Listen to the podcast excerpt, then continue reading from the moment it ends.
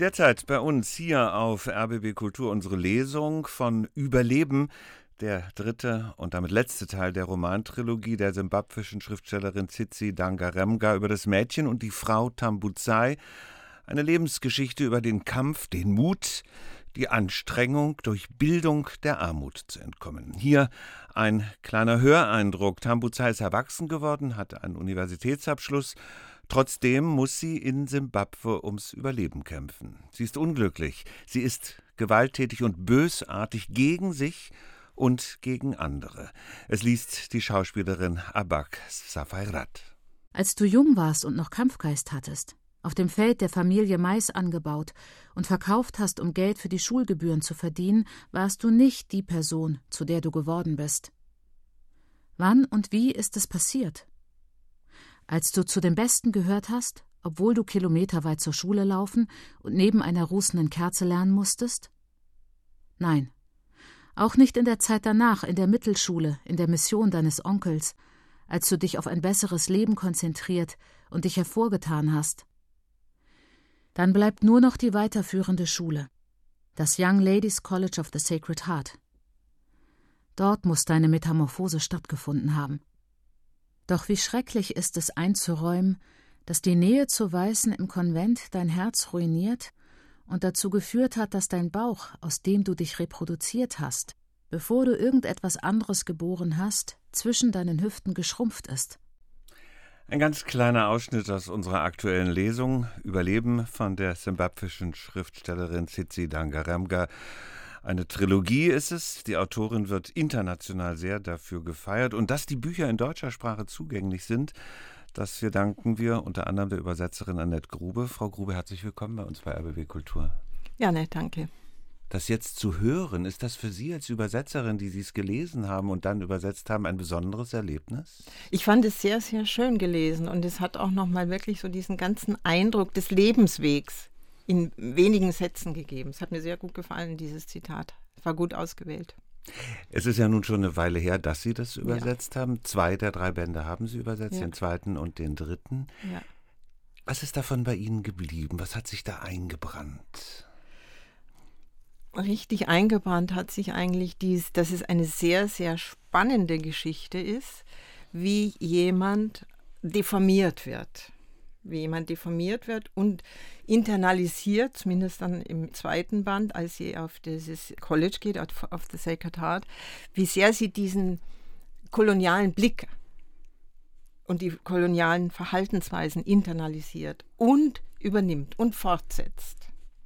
Übersetzen ist eine sehr eigenständige künstlerische Arbeit. Wie weit mussten Sie sich beherrschen, aus ihrem Herzen, ich merke, dass Sie sehr engagiert waren bei der Übersetzung, aus ihrem Herzen nicht zu viel herauszuholen und eine ganz eigene Sprache plötzlich zu finden. Nein, dazu, das, dazu bin ich zu routiniert. Also das ist, ich weiß nicht, wie vielte Übersetzung es war, aber dazu bin ich zu routiniert. Und es war auch so, dass es natürlich Szenen gab, ich erinnere mich im Moment nicht an eine, aber wo ich, also wo es bis an die Schmerzgrenze ging und ich also auch auf Distanz gehen musste, natürlich. Ja, weil also die, gerade der Anfang des dritten Bandes mit dieser Marktszene, wo diese eine Frau so verunglimpft und angegriffen wird, also wo ich mir gedacht habe, oh Gott, oh Gott, ja, Distanz.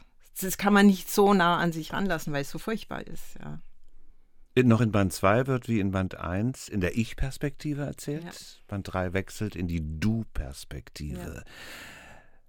Gehen wir erstmal auf den Inhalt. Was macht das mit der Figur? Wie verändert das den Zugang zum Charakter der Hauptfigur? Es ist eine Distanzierung. Es ist definitiv eine Distanzierung.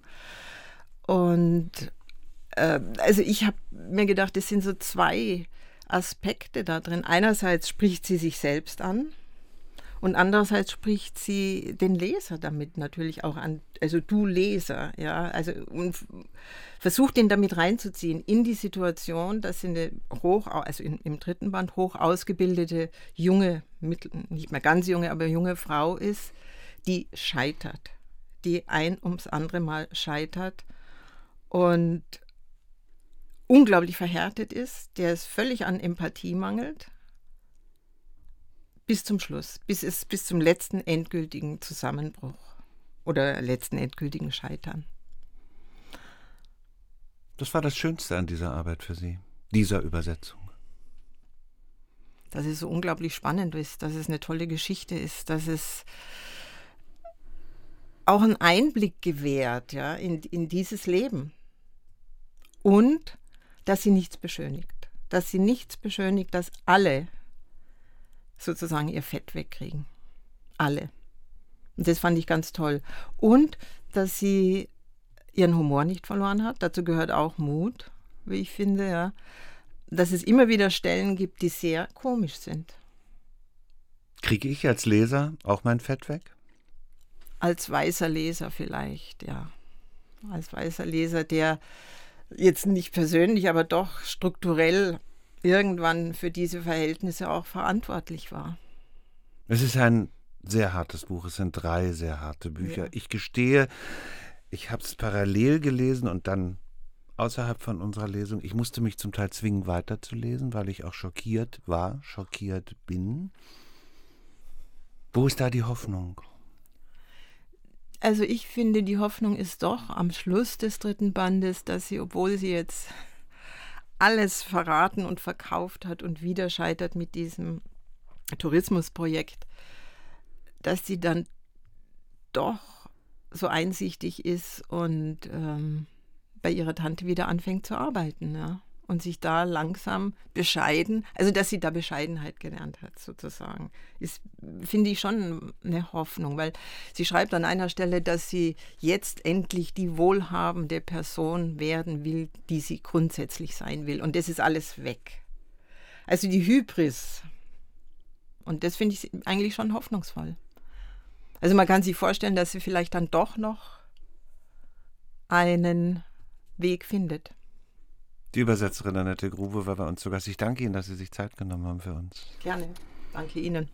Überleben, der dritte Teil der Romantrilogie der simbabwischen Schriftstellerin Tsitsi Dangaremga über das Mädchen und die Frau Tambuzai.